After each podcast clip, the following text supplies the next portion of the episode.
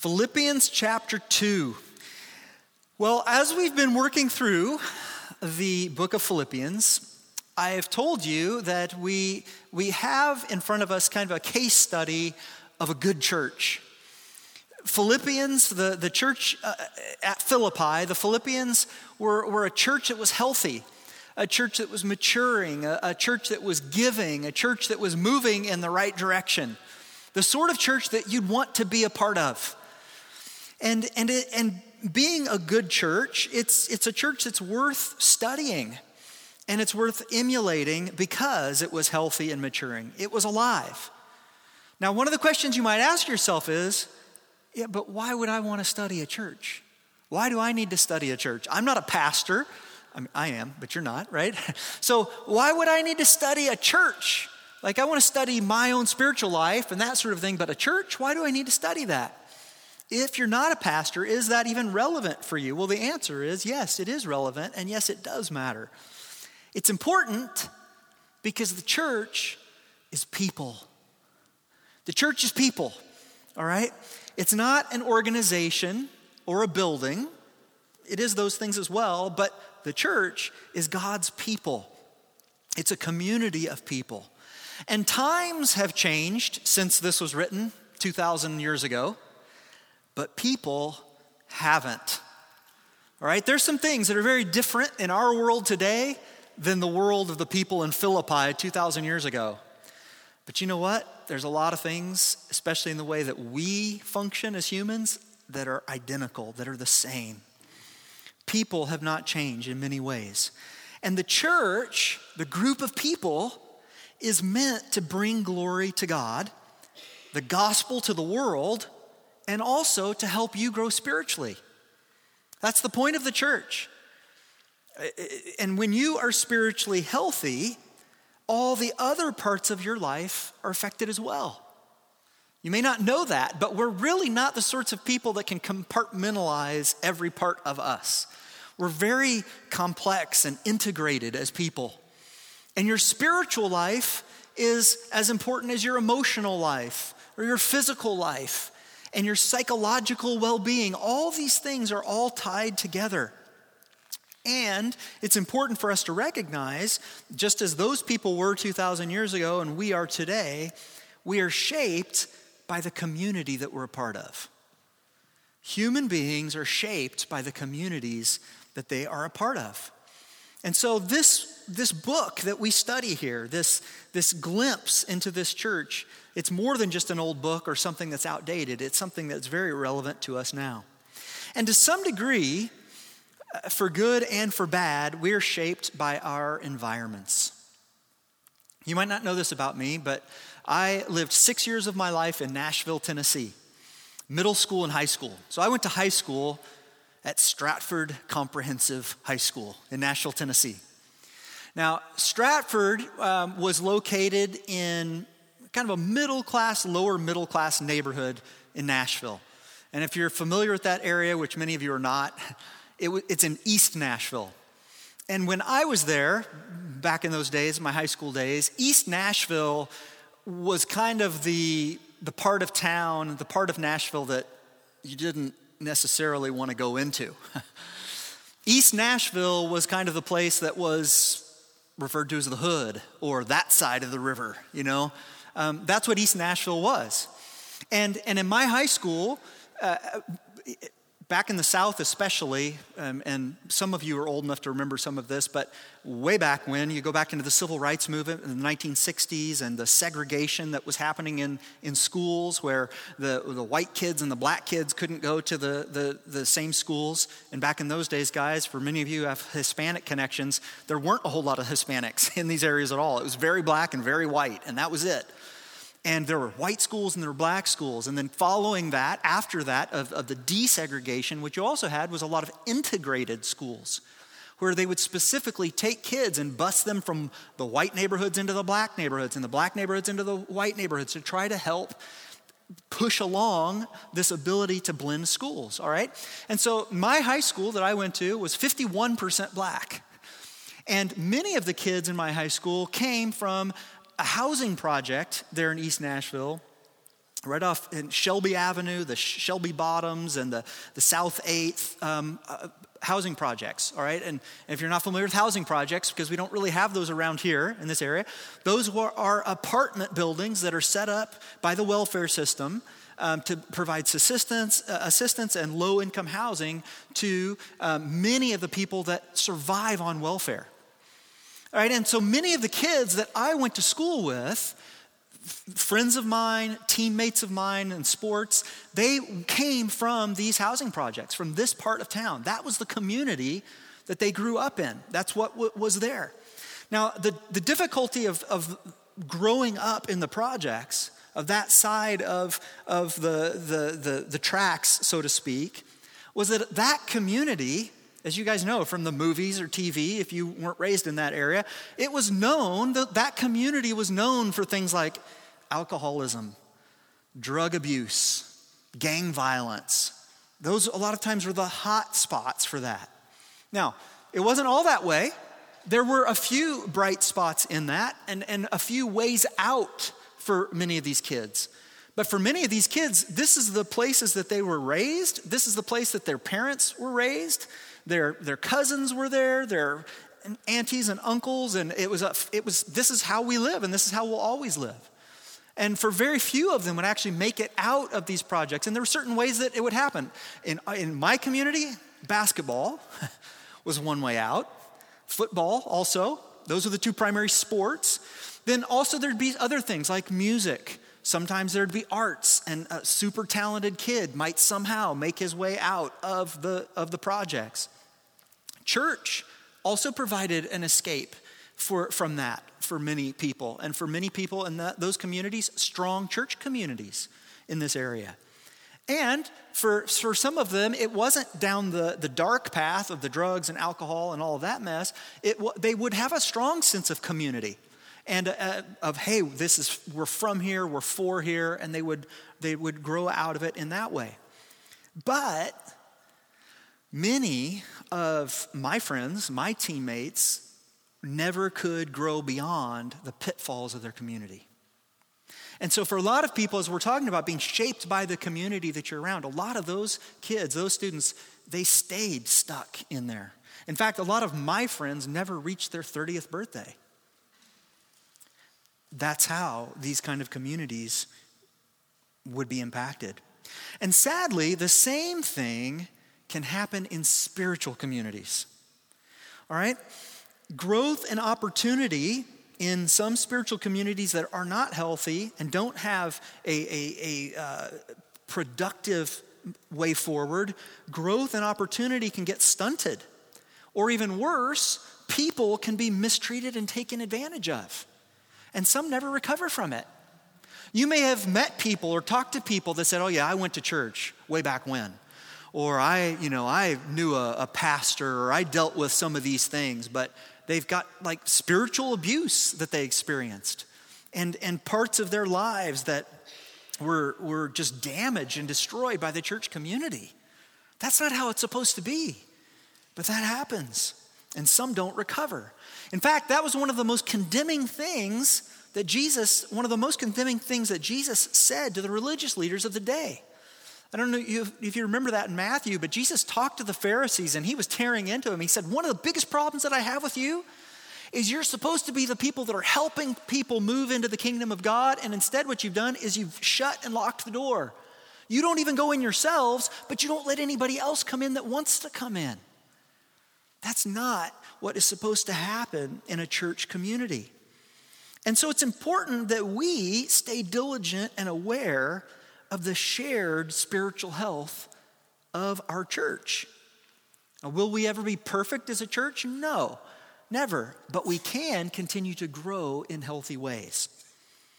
Now, as we, as we get into this, Paul gives this forward thinking vision to the church at Philippi he's going to talk to them and says he's going to talk about who they can become and what they can do and where they can go, can go.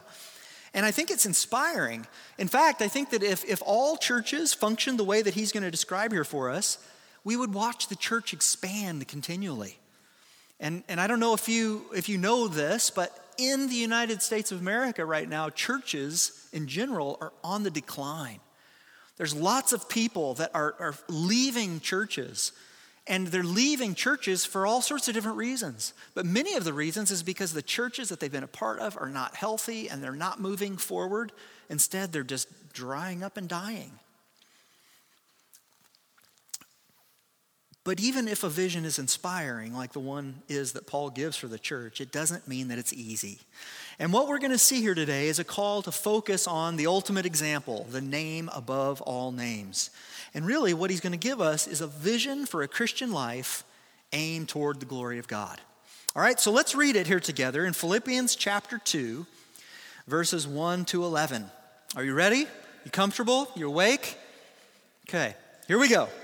Philippians 2, starting in verse 1. He says this So if there is any encouragement in Christ, any comfort from love, any participation in the Spirit, any affection and sympathy, complete my joy by being of the same mind, having the same love, being in full accord and of one mind. Do nothing from selfish ambition or conceit but in humility count others more significant than yourselves. Let each of you look not only to his own interests, but also to the interests of others. And have this mind among yourselves, which is yours in Christ Jesus, who, though he was in the form of God, did not count equality with God a thing to be grasped, but emptied himself by taking the form of a servant being born in the likeness of men. And being found in human form, he humbled himself by becoming obedient to the point of death, even death on a cross. Therefore, God has highly exalted him and bestowed on him the name that is above every name, so that if the name of Jesus, every knee should bow in heaven and on earth and under the earth, and every tongue confess that Jesus Christ is Lord to the glory of God the Father. Amen. So this, this passage, we'll walk through these verses now. This passage begins with this kind of implicit statement. Here's what he says. He says, So if there is any encouragement in Christ, which of course there is, there is encouragement in Christ. If there's any comfort from love, which there is, we're comforted with love. If there's any participation in the Spirit, which there is, any affection and sympathy, the answer is yes, yes, yes, yes, yes. If so, then he says, then become the people, be the church that God is leading you to become. And, and he goes on there and he says, the, the church, the people of God, should be unified in love with the mind of Christ. That's who we're supposed to be. That's what we're supposed to look like. We're supposed to be unified in love with the mind of Christ. That's what a church should be like. When people come into a church, they should be like, those people love each other. They're bound together by love. And not only that, they have a different way of seeing things, a different way of viewing the world. They have a mind of, it's like a godly mind, the mind of Christ. This is who we're called to be. Now, that sounds great, but in order to live that way, you and me, we people, we humans, we have to be changed people. That's the only way you can actually live unified in love and walking with the mind of Christ. It doesn't come naturally to us. That might seem all nice and good. Yeah, that sounds like a nice church. But, but it's not, it's not uh, easy to do, but it's the only way. And the reason that it's, it's so hard for us is because that command that he tells us here he says, Do this, have this mind, have this love, be in full accord of one mind. Don't do things from selfish ambition or conceit. Um, the reason it's so hard is because that command is the opposite for the recipe for success in our world. It's the opposite. This isn't how we naturally function as humans. Our world, he says, you know, do nothing from selfish ambition and conceit, but our world calls us to selfish ambition and conceit. It just relabels it. Selfish ambition, we call that being success driven. Conceit, we just say, oh, that's just, they have pride in their work. And we exalt those things. We're like, yeah, they're success driven. They've got pride in their work. And, and when he says, you know, uh, count others as more significant than yourselves, well, we want to be known as significant. We don't want other people to be significant. We want to be significant. We want to be people of great influence. Guys, that's the whole foundation for the problem that we have in social media in our world right now. It's we want to have influence and we want to have this crowd of people that follow us and influence. The problem is we think it's a crowd. It's not a crowd, it's actually a mob. and those people are ready to turn on you at any moment. And the more influence you have, it's just a bigger mob that's ready to attack you at any moment. That's what's, what's taking place. But, but people are dr- driven by that and they're chasing that. We're willing to look after other people's interests, as he says there, but only once all of our interests have been taken care of first. I'll take care of me, and if I got a little left over, okay, I can do good stuff for others. And in fact, this is how we even progress in our society. Servants aren't admired in our, in our world, masters are the ones that we admire, right? Nobody goes to grad school to go get a servant's degree. we go to grad school to get a master's degree. That makes us important. That makes us good. That puts us higher up on the pay scale. Because it's not our, our natural tendency to choose to be last in line. We could go into the, the you know, kindergarten class in here right now and tell them to line up. You know how many kids are like, oh, you, before me. I, will be glad to, I'll, go, I'll wait to last. I'll go to the end. Right? And it, it, that isn't a kindergarten only problem. I mean, gosh, you guys may have just heard about this road rage incident that just happened right over here in Olympic Parkway, uh, you know, last week, right? Why? I want to be first. I want to get in line. You're not going fast enough, whatever it is. And people get out of cars and have a fight and then shoot one another, you know? I mean, we want to be first, and we don't want others to influence, you know, get out of, in our way. We always want to be first. But Jesus shows up on the scene and he changes the whole paradigm. He says, I know that's how you naturally are. You're people, but this isn't the way it's going to be in my kingdom. And this was one of the hardest lessons for the 12 disciples to learn, and it's still one of the hardest lessons for disciples in 2022 to learn. Jesus in Matthew uh, chapter 20, verse 25 to 28, he said this to his disciples.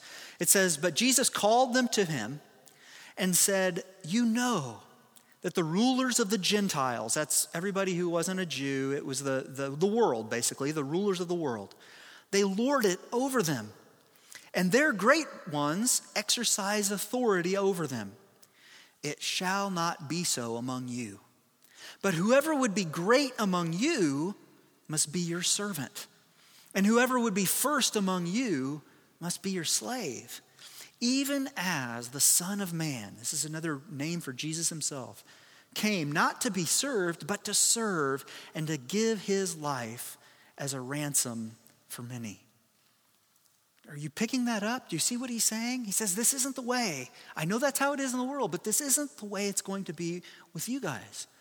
Um, there's another uh, important illustration to look at. I'm going to have you turn in your Bibles over to John 13 if you will, John 13. We're going to pick up in verse 3. It's, it's kind of a long passage, so I'm not putting it on the screen for you. You've got to follow along. Because this is another example of, of this way of living that Jesus gave to his disciples and to us. And in John 13, starting in verse 3, it says this Jesus, knowing that the Father had given all things into his hands and that he had come from God and was going back to God, rose from supper.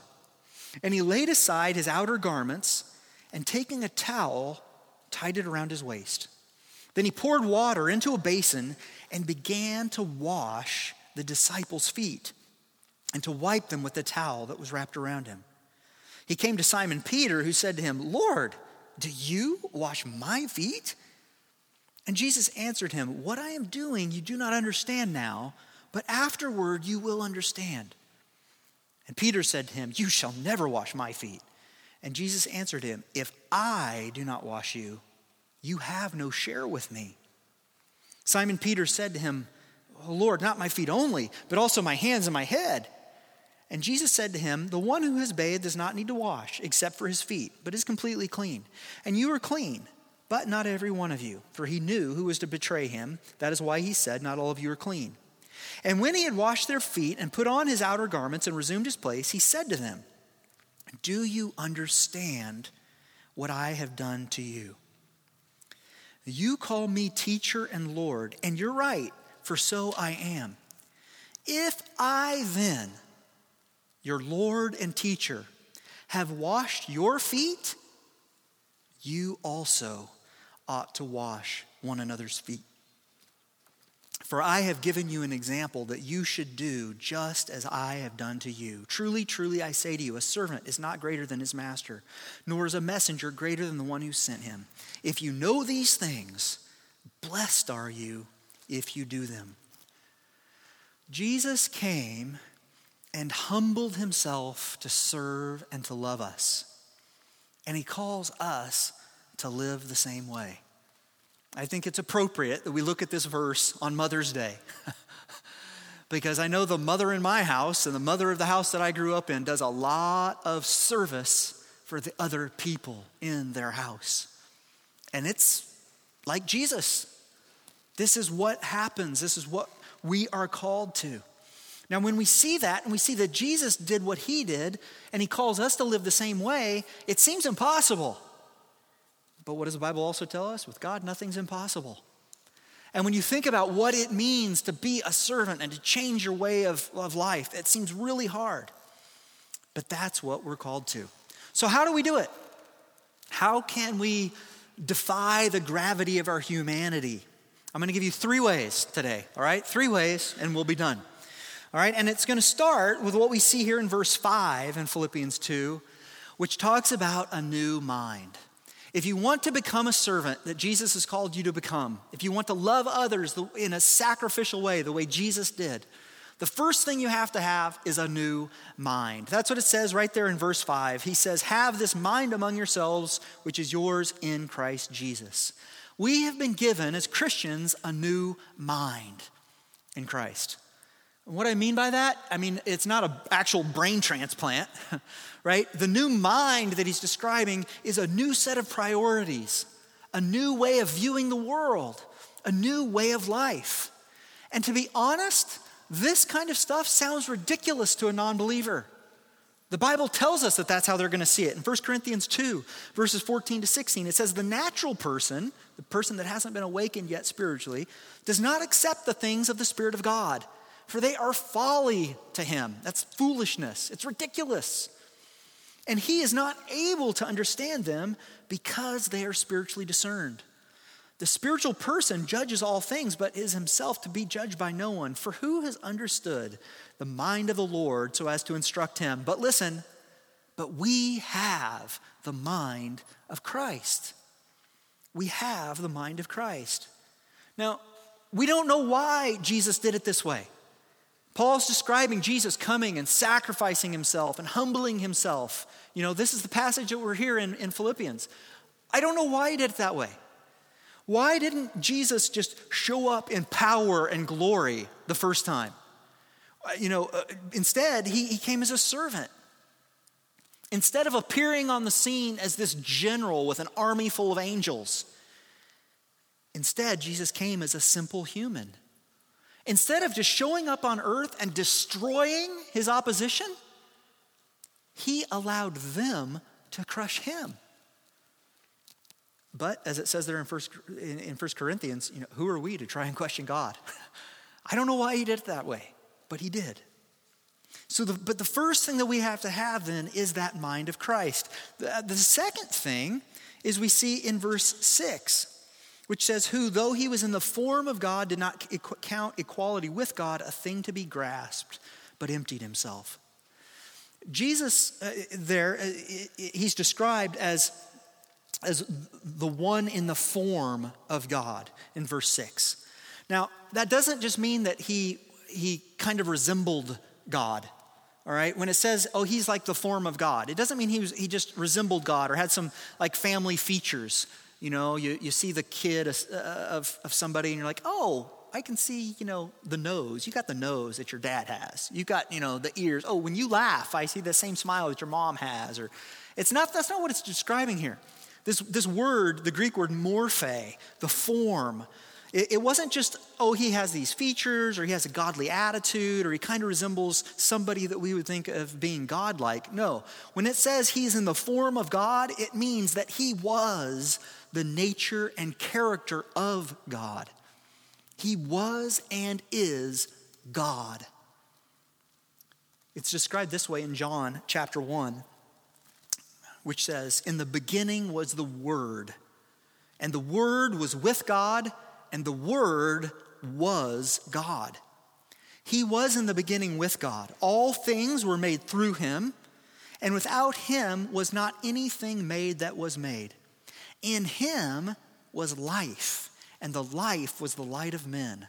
And then on in verse 14, it says, And the Word, because if you're wondering, well, who is the Word? He tells us, He says, And the Word became flesh and dwelt among us, and we have seen His glory. This is written by the Apostle John, who saw Jesus face to face. Glory as of the only Son from the Father, full of grace and truth.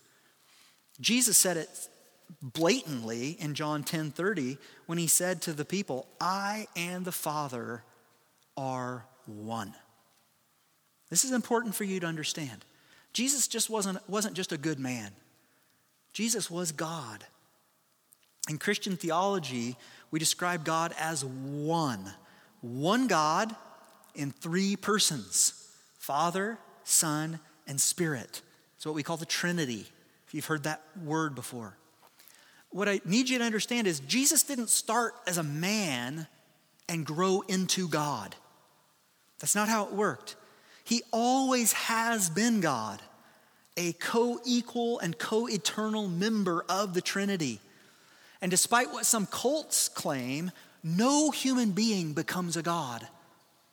It's not how it works. Jesus is, was, and always will be God. And in verse 7 and 8, it tells us, though, because this is where it gets even more confusing. He's like, all right, he is God. It says there, it says, but he emptied himself. He emptied himself by taking the form, not of God, but of a servant, being born in the likeness of men. And being found in human form, he humbled himself by becoming obedient to the point of death, even death on a cross. Even though he is fully God, this tells us that Jesus emptied himself. This is going to hurt your brains a little, okay? This is astonishing. God, who was there before all creation, before all time, God comes as he is to the earth, to his own creation, but then empties himself of his godness to some degree. At the same time, he's fully man and fully God. Does that seem like a bit of a paradox or a conundrum? Yes, it does. Are you going to be able to understand that? No, you're not. he emptied himself, it tells us. It's the Creator coming to his creation, divesting himself of his glory, and being born as a human. And he did it for us. 2 Corinthians 8 9 says, For you know the grace of our Lord Jesus Christ, that though he was rich, he was full of God, full of himself, full, full being himself. Yet for your sake, he became poor. He emptied himself of everything, so that you, by his poverty, might become rich. And Jesus led the way for us and invites us to follow him. It's his service and his sacrifice that's our motive for change. So, this is what he gives us here. Here's the two of those things. We have the mind of Christ, that perspective that he had, but we also have Jesus' example to follow.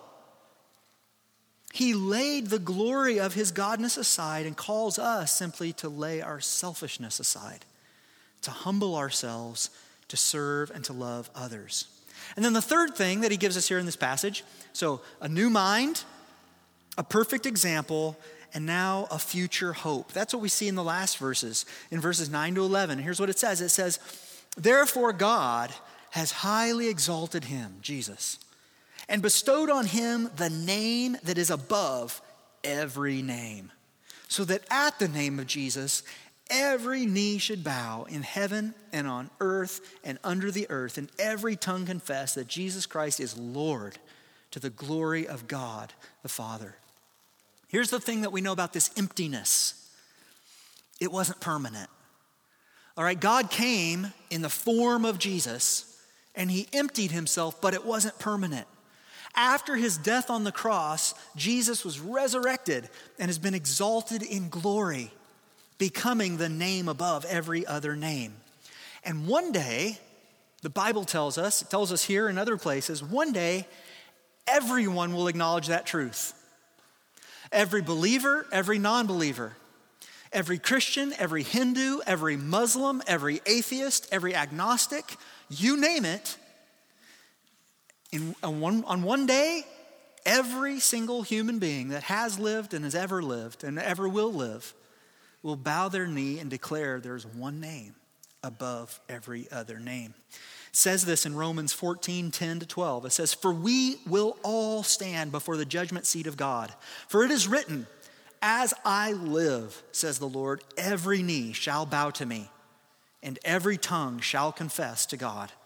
So then each of us will give an account of himself to God.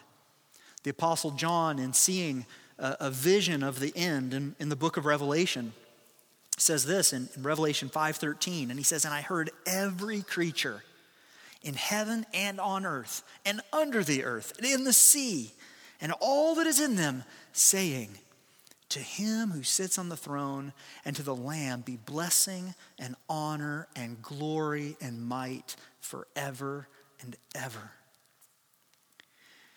we have a future hope and as we aim ourselves to follow after Jesus, what is that hope? We're planning to be with Him for eternity.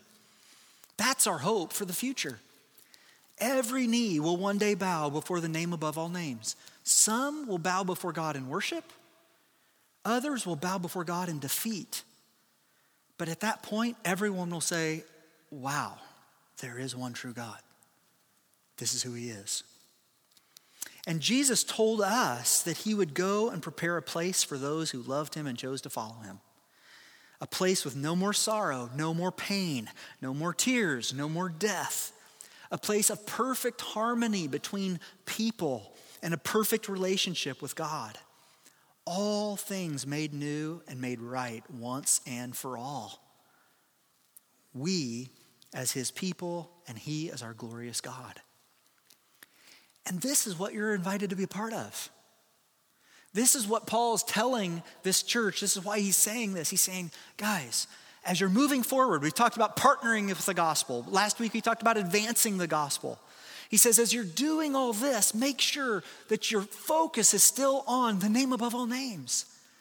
There's something that we're aiming for. There's something that we're part of and called to be a part of that is bigger and better and greater than this earth and this life. There's something more. There's something beyond what we can see and taste and touch and smell. That's what you're invited to be a part of. That's the new life that we as Christians are pursuing. Now, can you see how when you have that perspective, it changes the way you live your life? Some of these other things that are hard for us to do, to sacrifice our wants to love other people, to give instead of always wanting to take, to being willing to help those who are, are, beaten down. These kinds of things, it changes because you realize, whoa, I'm trying to do what Jesus did on this earth. I'm being the hands and feet of Jesus. I'm encouraging those who need encouragement. I'm loving those who are needing love. I'm comforting those who are, are in sorrow. I'm doing these things because He's loved me. And I know that I have a future with Him. And He wants all of these other people to be invited in it. So, as we finish here today, as we respond, ask yourself this. As we spend, we're going to spend some time in responding in worship. I go on and invite the, the band back up. You guys can come back up here. And as we do this, as we just spend some time um, singing these songs, praying, let me ask you this ask yourself this. Is this the mindset, first, that I'm living from? Are you one that is living with the mind of Christ? Or is your mind more tied up on yourself? Secondly, am I looking to his example? Or am I looking to a different example? What's my example? And then, third, is my hope in the future kingdom of heaven, or is my hope in the present kingdom of earth? Ask yourself those questions. And if you find yourself in the wrong place on any of those questions, if you're like, actually, yes, I've been trying to look to Jesus as an example, but I'm really hoping that things go great here on this earth, and that's where I want to put all my, all my eggs in this basket. Well, if, if that's where you find yourself, then bow your heart before the name above all names, repent, and re aim your life. Because this is what we're called to, and this is who we are as the church and as the people of God. Let's pray. Father God, I do thank you for your word here today. And I know that uh, sometimes it's hard to process all that you've called us to we, we can get so distracted with so many things in our lives with busyness, with financial strains, with relational conflict, with illness and sickness. There's so many things that get in our way, Lord. And, and I just pray today, God, I pray today that you would allow us to take a few moments to silence all the noise in our lives and as we do that, Lord, that we would be able to, to see you. God, I pray that you would give every one of us here today a vision of Jesus. That we would be able to see you in your glory and in your power and in your goodness. God, that we would have that vision and understanding of you so that it would, it would reshape us and it would change us. Lord, we want you to make us the people that you designed us to be. And we confess, Lord, we are broken. And we confess that we get off track. And we confess our sins before you here today, Lord, and just pray that you would heal us, that you would refocus us, that you would cleanse us. If there are any here today that they know that they're, they've been living in sin, Maybe it's this week. Maybe it's today. Maybe it's this year. Maybe there's something in their heart that they still have not cleared up with you. Lord, I pray that today that you would invite us to come near to you, that the blood of Jesus would cleanse us from all unrighteousness. Lord, that you would give us that new mind, that you would awake our souls, that that spiritual being would come alive within us. And Lord, that we would be able to walk in that way and we would be able to move from that place. And God, we recognize that that is a work that's beyond us. We can't stir ourselves up into some religious frenzy to see you. We can't work really hard to earn your love. But God, it's by your grace and by your goodness that you come to us and you manifest yourself in, in these ways to us.